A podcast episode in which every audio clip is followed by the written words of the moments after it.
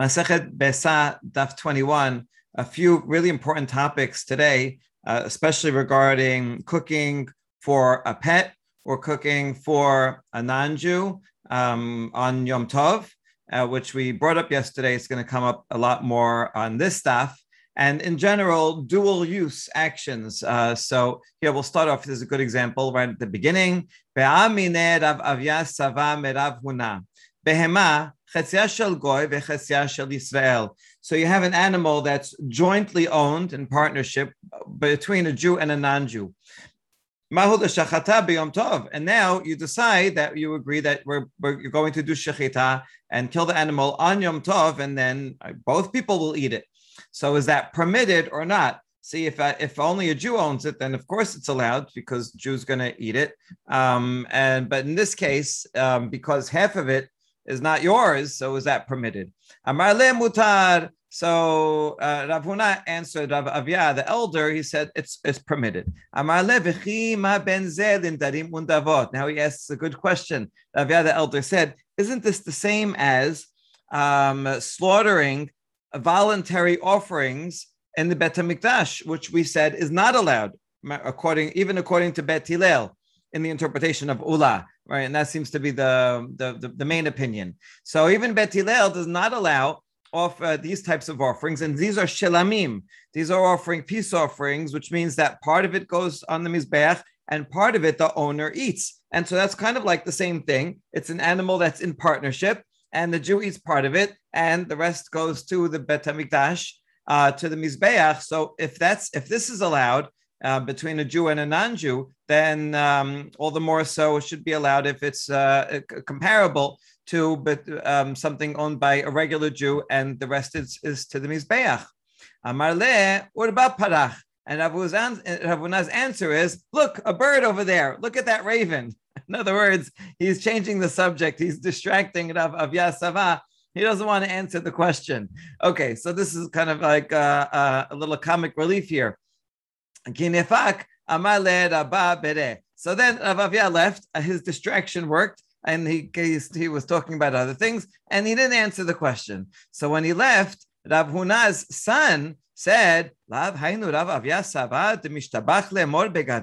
Wasn't that Rav Avia the elder? And you, you, you praised him. You said he was he's a great sage. So how come you treated him like that and you changed the subject Usually you do that to someone who's unworthy and you don't want to bother spending time or they're not going to understand what you're saying. And so you give them a, a simple answer. But he's a great, the Gavrat Abau, he's a great man. How come you didn't give him an answer? Amale uma hayom.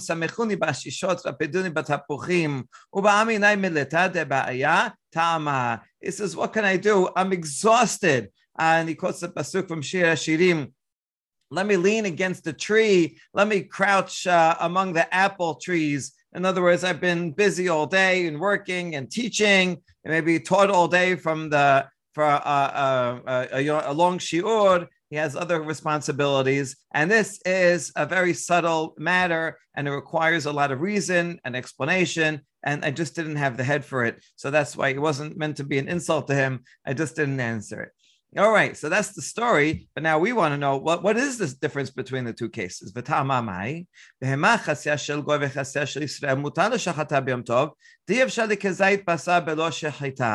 regarding an animal that's that's jointly owned, anytime if you want to eat even one kizait, you have to do shechita on the whole thing. Even if I own the whole animal and I want to eat uh, one steak, so I have to do shechita on the whole whole animal. There's no way I can't just take part of it and so, in any case, you know, and I'm not going to eat all the every part of the fats and all the parts of the animal in any way. So therefore, I'm permitted to do shechita on an entire big cow, even if I'm only going to eat part. And therefore, it doesn't matter that part of it is owned by the non-Jew. The non-Jew will take his half and he'll do whatever he wants with it. He can make his own barbecue. It has nothing to do with me. The shechita itself is permitted because I need it for what I want.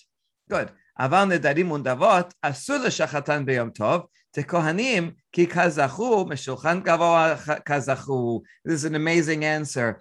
Regarding communal or peace offerings, not communal, regarding peace offerings that are voluntary, that one takes part of it, um, the kohanim eat part of it, the owner eats part of it, those are not jointly owned. It's not that I have half and uh, the Kohanim have half and the Mizbeach has has its part. No, really, um, it's um, it's really the Shulchan Gavoa Kazachu. Um, I'm giving the whole animal to Gavoa, to Hashem. And then from that, the law says that Hashem grants us, the Kohanim and the owners, permission to take to take part of it. But it's not. I don't even own it at all. I'm really giving the whole thing, and uh, and uh, as if the Mishkan is sharing some with us. And so, therefore, when I at the time I do shechita, I'm doing shechita on an animal that wholly belongs to Hashem and not to me, and that's why that is not permitted. Um, um, uh, only if it's an obligatory offering, and like we saw in the past few days, and that's the difference between a communal offering. So this is really important to conceptualize. I'm not eating my own animal when I bring a, sh- a shalamim. It's kind of like Hashem is inviting me to His meal to share um, along as His guest and that's a very nice way to think about think of it. Okay, now now that we mentioned that, Amad of Chisda behema chaser shel goy shel Yisrael mutal tov. Rav Chisda says, uh, uh, uh, I agree with that. That an uh, animal jointly owned by a Jew and non-Jew, you can do shechita. The reason we just gave, you have to do shechita on a whole animal, even if you only want just one olive size. Lisa, however, a dough which is jointly owned by a Jew and non-Jew, tov. I'm not allowed to put it in the oven and bake it. To have shalimi shah, because in that case, I can divide it. I go to my partner. I said, "Listen, you know it's Yom Tov today. I can't cook on your behalf, so let's split it." and you take your half, and I'm going to take my half, and then I can bake my half separately. So since there is a way for me to um, do the melacha that's only mine uh, and not have to cook for him. Uh, therefore, that I have to do that, and I can't cook for him. That's different from an animal where you can't split an animal before you uh, do shechita. You have to do it on the entire thing. Okay, so that makes a lot of sense. Um, here, however, we have an objection to this uh, this law that dough cannot be separated. We're going to quote a long um, Mishnah that uh, includes this law and says the opposite. Mativ Rav Hana bar Chanilai, Lisat Kelavim, בזמן שהרועין אוכלים ממנה, חייבת בחלה, ומערבין בה, ומשתתפין בה, ומברכין עליה, ומזמנין עליה, ונאפת ביום טוב, ואדם יעשה בה ידי חובתו בפסח. So here we have a dough that is made with your intention that you're going to feed it to the dogs. In other words, it's very coarse, like super whole wheat, um, but it's edible to human beings. The shepherds, you know, they're they're they're uh, they're uh, taking care of the the sheep with the dogs, and so the shepherds would eat it too. So it's not really horrible bread. Um, so it is edible to humans. So it's kind of like similar um, to the previous case where it would might be eaten by both humans and the dogs. So, what is the status of this dough? You have to take challah because since it is somewhat edible to human beings, you have to take challah.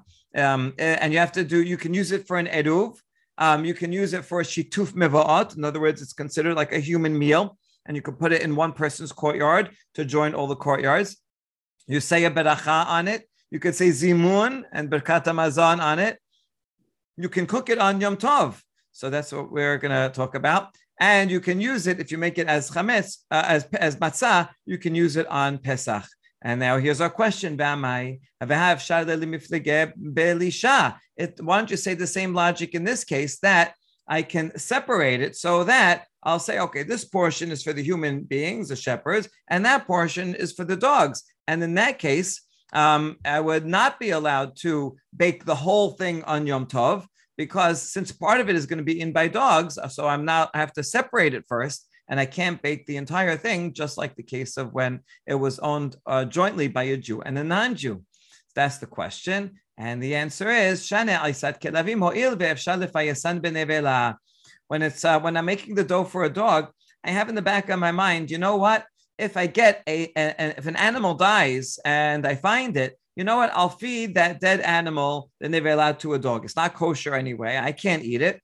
And that way, I'll fill up the dogs with that since it's worthless to me. And then the humans will eat the entire dough. So when I, even when I'm making the dough, there is a possibility that the entire dough will be eaten by humans, and therefore um, I don't have to split it up. That's different from the one that's uh, half owned by a Jew and half owned by a non-Jew, where the non-Jew is for sure going to take his half and go ahead and eat it. So in that case, I have to separate it. In this case, I don't.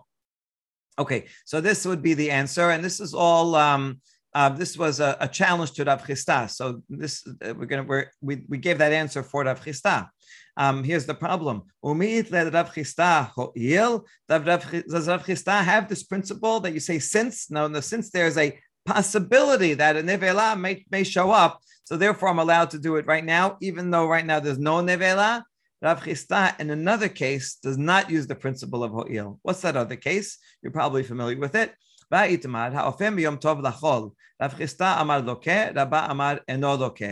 who cooks on Yom Tov for the next day, that's chol. Um, so you're not allowed to do that, preparing from one day to the next. Rav Chisda says if you did it, you get malkut. Rabba says you don't get uh, lashes. What's the reason? Rav Chisda amar lo amrinan ho'il mikla orchim chazile. Let's explain Rabba first. It's easier. Rabba says you don't give lashes to the person, even though he shouldn't do that, because um, we say the principle of since. Since guests might come, who knows? So and then I'll have a lot of food. So therefore, even on Yom Tov, I can cook a big me a lot of food for 20 people, even though I'm not expecting any guests, because once in a while, surprise guests happen to come and uh, right they went for a walk and they come over. So since i could be possible therefore i don't get flogged. Rav Chisda disagrees and he says we do not say this principle of since it's only a, a possibility. Therefore that permits me to do it even now. So you say that since Rav Chisda does not have the since principle in that case of cooking from Yom Tov to Chol, so too he he will not agree with this answer that we gave here for him that he that would say that since um, an animal may die and I find a nevela and I could feed that to the dogs and therefore I would eat the whole dough, the whole bread myself. Um, but that's only a, a remote possibility, and he doesn't take that into account. So rather, in the answer we gave for him, take out the it's possible that an animal will will will come that I'll find a nevela. Ela kegon de'it nevela devadai efshar lefayasan benevela. Rather, we're talking about a case where I know that there's a nevela out there, and I know that I can um, uh, uh, feed that to the dogs. So therefore, even while I am uh, cooking this uh, this coarse dough, although generally it's kind of fit for uh, dogs dog uh, food, um, nevertheless the dogs have their own food and and um, the shepherds may very well eat the entire dough. So as long since that's the um, most likely outcome, it's all going to be human food, and that's why it's allowed, and I don't have to split it in that case. All right, so we kind of uh, watered down the answer so much to a case where the dogs are not going to eat it, um, but I suppose that still uh, is has some applicability. That you know once once I do it for for humans and humans could eat it, then um, um, perhaps you could give some to the dogs as well. All right. And now we have uh, a related question.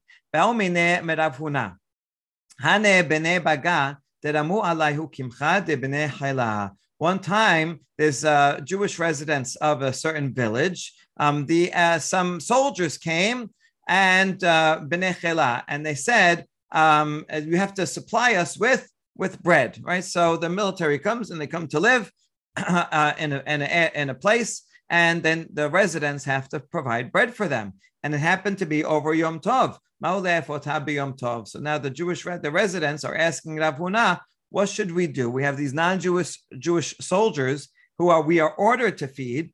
Okay, fine, we're fine with doing that, but by cooking on Yom Tov, we're cooking for non-Jews. So is that allowed? Or we have to tell them, sorry, we can't do it for you on Yom Tov. Amar le chazena. You have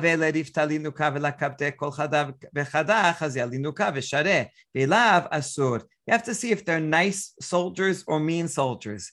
If they would give a bre- bread to a child and they wouldn't mind, right? And so if any of the if the soldiers you know, wouldn't mind sharing some of their bread with a Jewish kid, that is permitted because for each and every uh, loaf, you could say, well, I'm baking this one. Maybe, maybe they'll share it with one of the kids. um, soldiers they like uh, little kids. Maybe it reminds of their kid, reminds them of their kids at home, and then it would be okay. But if the soldiers are mean and they would not allow uh, themselves and they would not share it with the Jewish kids, then you're you're cooking only for them, and that is prohibited. So, um, according to this, basically mixed use would be permitted. Question?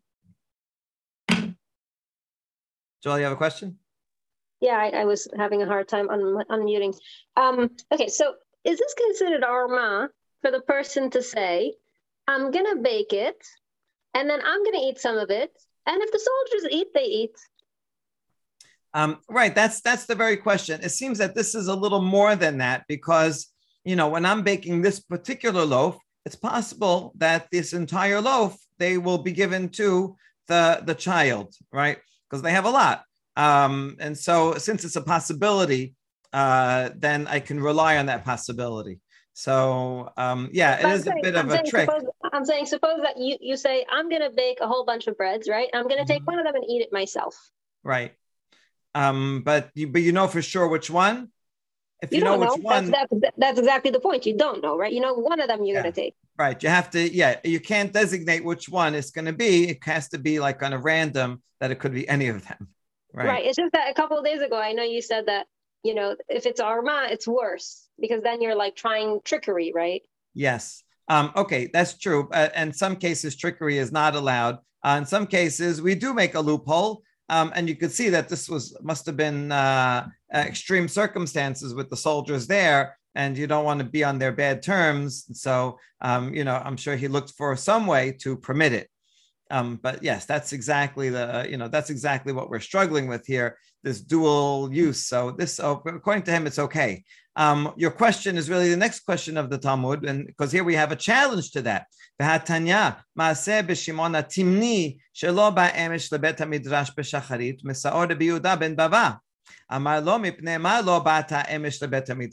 time you have this Shimon he's not Temani, he's not a Yemenite, but rather there's a city in Israel called Timna, it's mentioned in, in Tanakh.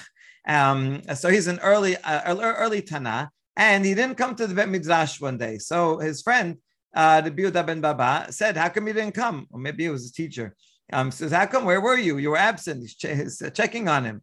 Um, he said, Well, here's what happened. A military unit came, a Baleshet Ba'ala Irenu, Bikeshela Hatofet Kol and came on a search mission. I guess they're, you know, they're in charge of collecting taxes or, you know, searching for yet other things. Maybe they're officially collecting taxes, but they do an extra fine job and take more for themselves. Um, and so they're about to come and pillage our city. And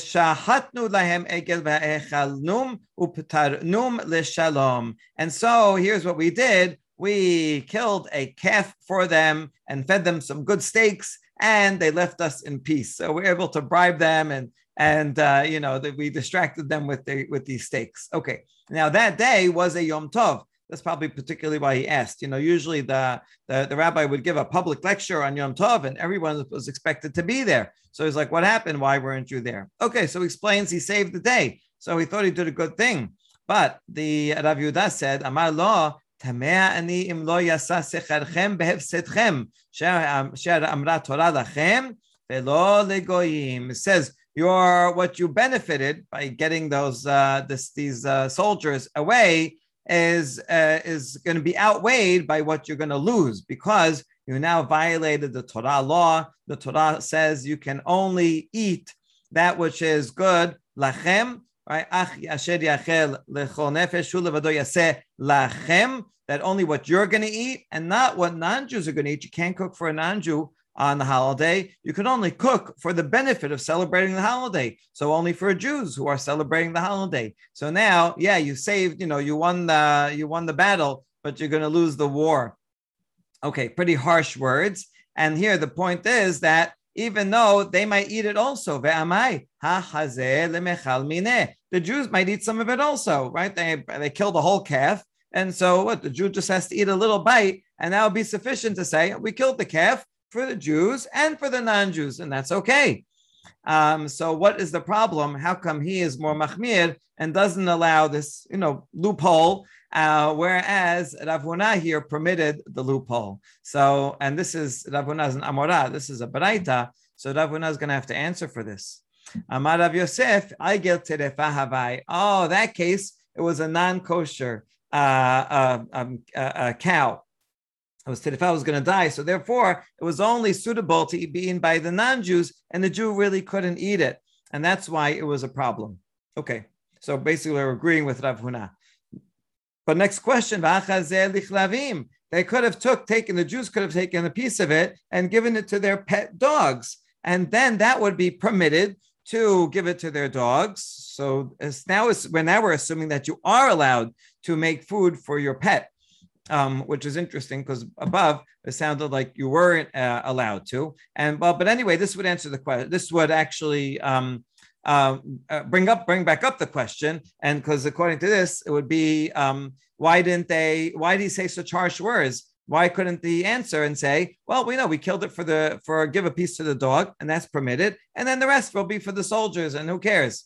So the answer is Tana'ehi. It's actually two opinions among the Tana'im about whether you're allowed to prepare food for your pet. The Tanya, Ach asher yachel lechol nefesh hu levado yaseh lachem. You're allowed to cook for yourselves. Bimashma shema lechol nefesh. afilu nefesh behebam b'mashma. So on the one hand, it says lechol nefesh, whatever is good for any any being, um, you can make for yourselves. So from the word any being, that's an inclusive term. And that would mean even the word nefesh doesn't only mean a human being, it also means any being, as we see in the Pasuk in Vayikra, someone who kills the, the being of an, an animal being um, has to pay for it. So, uh, so I would have thought maybe I'm allowed to cook for animals. Tamud lomad lachem. Lachem velo lichlabim galidi. So the word lachem is exclusionary. He says no, you cannot. You can only cook um, for humans and not for dogs. However, Rabbi Akiva omer afilu nefesh be'ema b'mashma. Im ken lachem lachem velo legoyim. So Rabbi Akiva says no. Even animals I'm allowed to cook for, and so the word lachem comes to exclude that I can't cook for non-Jews, but I can cook for an animal. Now, what's the difference? Why would you include animals but exclude um, non-Jews? The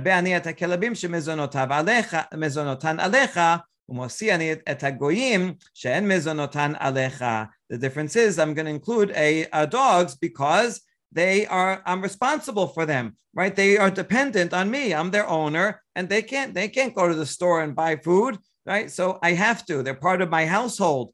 Um, whereas the non-Jews, I'm not responsible to feed them. They can go get their own food, and therefore um, I don't have to cook for them. Therefore, I'm not allowed to cook for them, and that would be the difference. So this would um, explain why um, earlier in the, in the in the Talmud we were assuming that if you cook for the dogs, it's not good. Um, but here we um, we we did provide one one uh, um, we saw one uh, response that says, wait, how come they could cook for they could cook for dogs, so it should be allowed? No, but it must be that Rabbi Huda followed the other opinion that said Rabbi Yosef that says you're not allowed to cook for dogs, and that's why um, he gave them he gave him a hard time and said you should not have killed this calf for the soldiers because it was a non-kosher one and so it would not be permitted for the Jews. And um, also, he thinks that you cannot cook for dogs, and so that's why, in that case, he said you should not have killed the calf, not even for the, not not for those soldiers.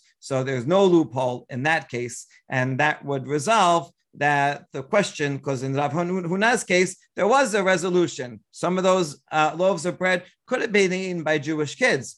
And so that's fine. If they if they could be in, that's fine. But if they couldn't be in, like wasn't kosher, then it would not be allowed. Okay, so um, that resolves that question. Now, Amar le'abayed Rav Yosef, ulbi Yosef galid lachem v'lo leklavim, hanes sufle lechevata nehu beyom tov. According to the Biosegeli who we just saw, who was stringent and said you're allowed to cook for yourselves but not for dogs. Well, here's the question: What about the pits of the of dates um, on Yom Tov. How can we throw them out? In other words, when if you think that you, dog food is okay, so then these pits that, I, that we, we finished with, Um, so even since they can be used for dogs, so they're not mukseh. So therefore, we're allowed to handle them. So after we're done with them and they're on the t- on the table, then we can clean off the table and put them somewhere else um, because they're still useful to feed to the dogs. But if you say I'm not allowed to do anything on Yom Tov uh, for the benefit of dogs, then they become mukseh as soon as I'm done with them because they're not human food anymore. So his answer is, they are still fit for human use because I can use them as fuel to burn. I can throw them in the fire, and you're allowed to um, have fuel for make fuel for fire uh, on Yom Tov, and therefore I can still clean them up, and they're not mukse. That's fine for dry um, uh, uh dry uh, pits but that are flammable. But ones that are still moist, they just put them in the fire, they're not going to burn. What about those? A big fire that if it's, it's hot enough, that will dry them out and they'll burn, and that's okay. All right, tenach b'yom tov b'shabbat That's good on yom tov when you're allowed to make a fire. On Shabbat, you're not allowed to add fuel to a fire. So then, that in that case, what would be the use of the of the date pits, and then how could you clean them? מטלטלין הוא אגב רפתה, כדשמות דבר שמואל, עושה אדם כל סורכו בפת. So on Shabbat, what you have to do is, you'd have to take the date pits after you're done with them, put them on a piece of bread.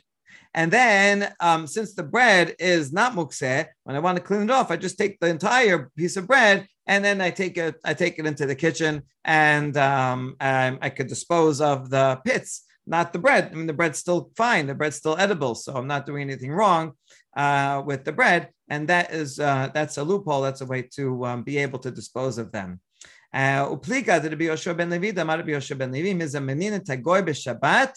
ve'en mizamenin tagoy b'Yom Tov, gezerah shema yerbe b'shvilo. Okay, now what we said above, which um, which is that Rav Huna, who said that I'm allowed to cook the the the, the bread for the sold non-Jewish soldiers since some of if some of the Jew some of it will be eaten by the Jewish kids, and so the mixed uh, use is permitted.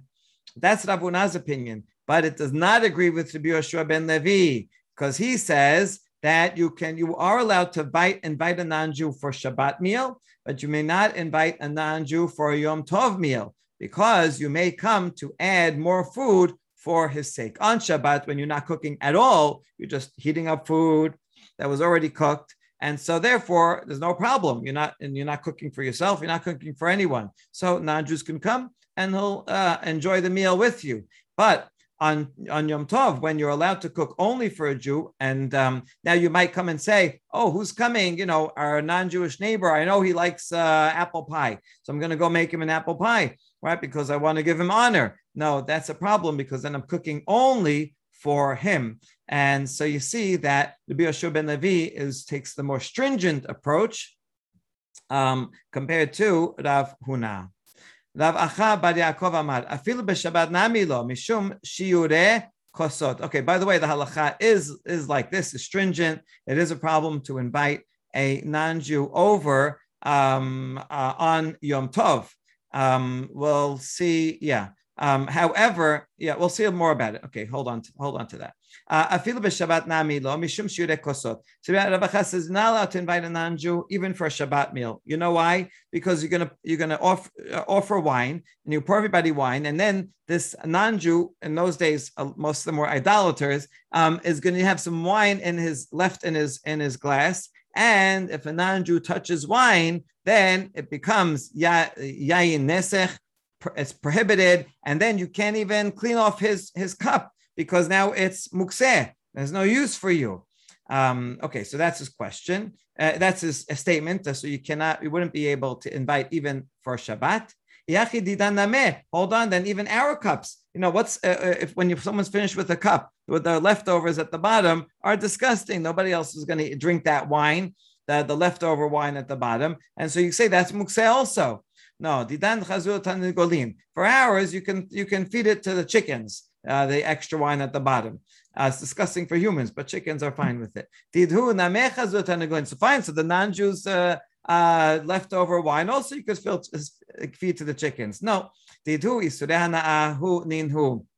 Those because it's uh, it could be yayin nesech that would be prohibited even to get any benefit from it. So you would not be able to even give it to the chicken, says no use, eh. and therefore it, you wouldn't be able to clean off the table. And that's why you can't invite them in the first place. Oh, wait a second, we can clean off the table another way. You're allowed to take the glass, right? Their, the, the glass is not is usable. I want to use it for something else. I'll wash it out and I want to I want to drink from it myself. So I can handle the the leftover wine um, because it's being held by the cup, which is permitted.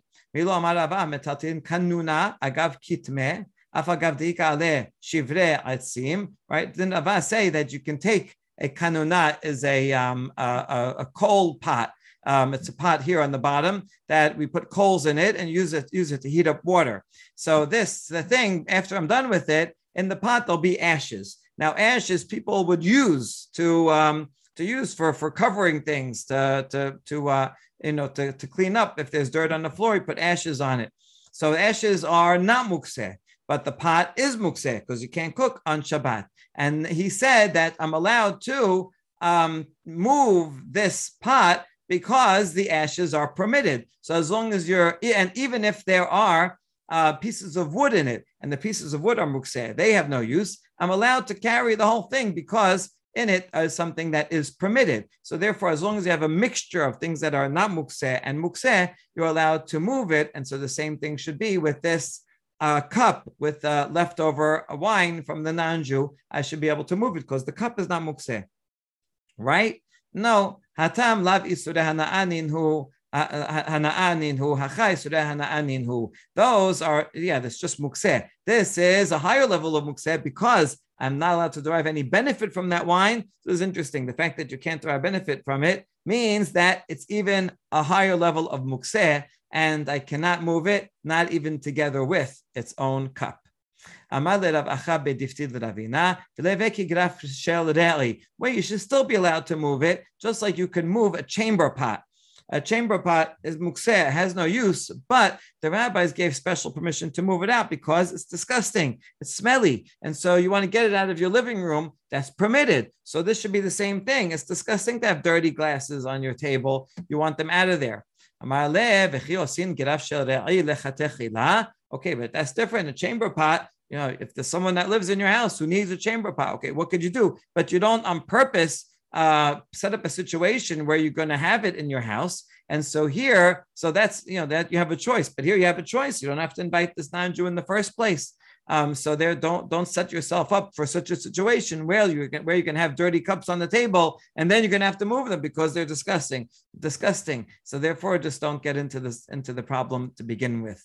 All right, and we um we finally we have the the bottom line halacha adebare Rava the Moshe Bedarash. Um, uh, Rava authorized Moshe Shmuel to give the public lecture, and he said as follows: whatever whatever a sage would say in a public lecture, that became known as halacha l'maaseh. That's where everybody would have to be there.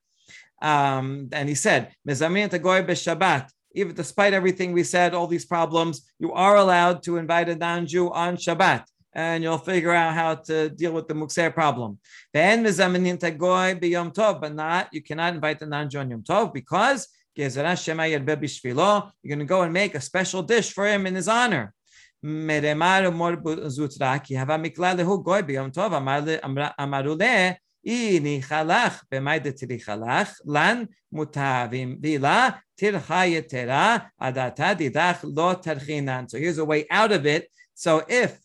um, these two sages, if a non-Jew came to their house on Yom Tov, they would tell him, listen, you're invited to eat, you're invited to eat with us, but just know that we're not, whatever we worked, whatever we prepared, if you're good with that, then that's fine, because we're not going to do any extra work for you. Okay, they're saying this so that the person won't get insulted. Usually it's in some important uh, non-Jewish friend uh, or politician, whoever. And so usually you'd make something special. If you if you tell them, listen, you know, you came over. If you're happy with what we what we um, already prepared, then you're welcome to come. But we can't. We're not allowed to prepare anything special for you. And if he's okay with that, then you can invite him in because then you don't have a worry that you're going to go ahead and make something special for them.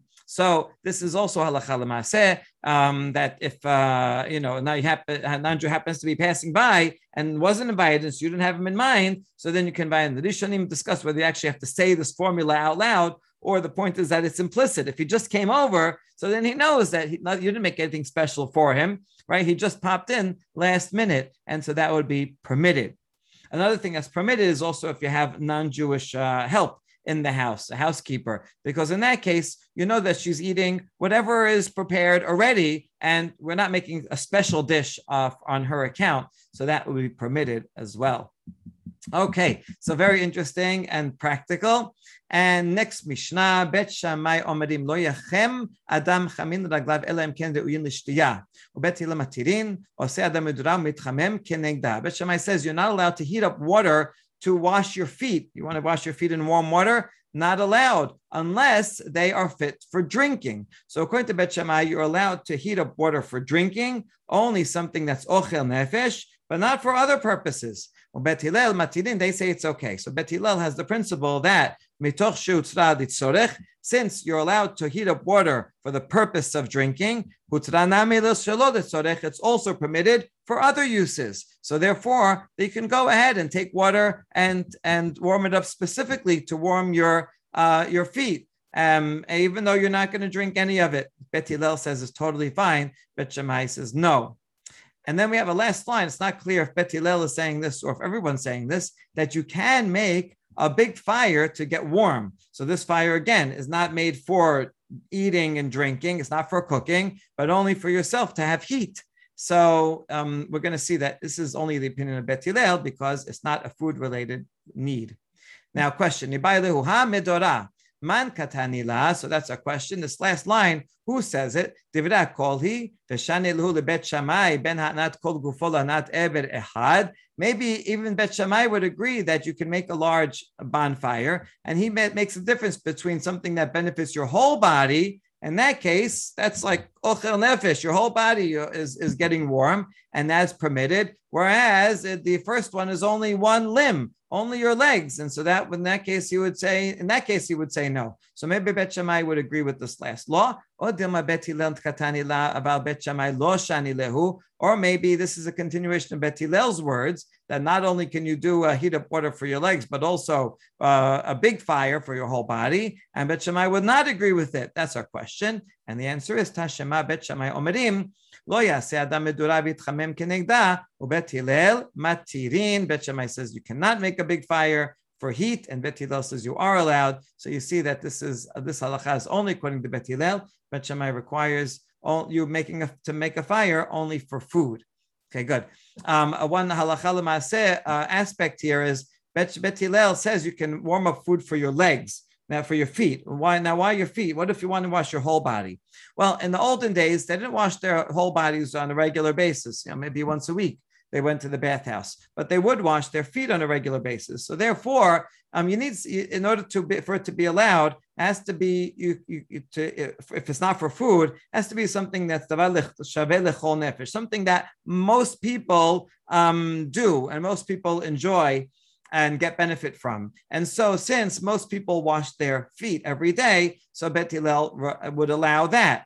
But in the olden days, he may not have allowed washing your entire body and, um, and heating up more water for that because it's not a, a general need. Um, so that's um, that would be, seem to have been the law back then. So now the question is, how about nowadays, where most people do take a shower or a bath uh, uh, warm, uh, warm one every day. So now, does that change the definition of shaveh lechol nefesh and make it permitted to um, bathe um, on Yom Tov one's entire body? And there are different opinions among the poskim in that regard. Okay, let's just do the Mishnah, the next one, and we'll leave the discussion for tomorrow. The Mishnah says, So Rabban Gamaliel, even though he was part of the line of the Nasi and from part of the, the line from Hillel, so in general, he did follow Hillel like the rest of the rabbis did. Nevertheless, regarding three things, he was stringent like Bet Shammai. Here's number one, beyom tov. So you have hot water. This is related to the previous Mishnah that you have on Yom Tov. You heat it up on Yom Tov, and let's say the next day is Shabbat. And you want to have hot water for Shabbat. So the way to do that would be that you take the pot and you insulate it so that it'll stay warm for the next day. Now that looks like you're preparing from Shabbat to Yom, from Yom Tov to Shabbat. So Bet Shammai says no, you can't do that um, on Yom Tov for Shabbat. Uh, many versions of the Mishnah do not have the word lechatechila. Doesn't really make, doesn't really add anything. Okay, so that's one thing. The Gemara will discuss it. You cannot put together a menorah on Yom Tov. Let's say, let's say the pieces fell fell apart of your candelabrum. You can't put it back together. Bet Shammai thinks that would be called binyan, building. He says there is build, uh, such a thing as building um, we, even with vessels. And you cannot make these very thick loaves of bread. And that's the reason there because it requires a lot of work to make it. Rather, you could only make thin, um, thin loaves. Okay, so those are the three things. Amada Bangamliel, says in my father's house, uh, the previous nasi, they would never make thick loaves, rather only thin lo- thin ones, because even though you're allowed to cook on Yom Tov, you can't do a lot of work. You should you should do a lot of work. Although these are all Bet Shammai. Bet Hillel would permit all of these things.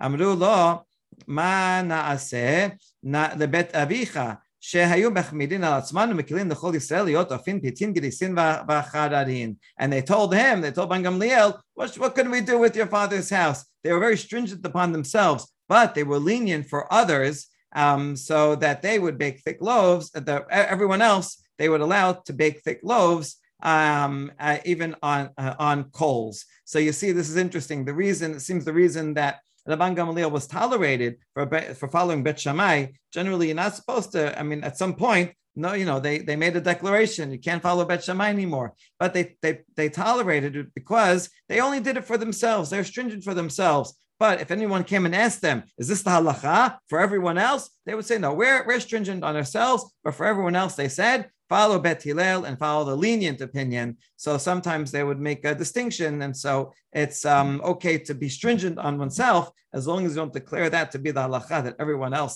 also has to do it. And we'll see the discussion of this Mishnah tomorrow. Baruch Adonai Le'olam. Amen. Amen.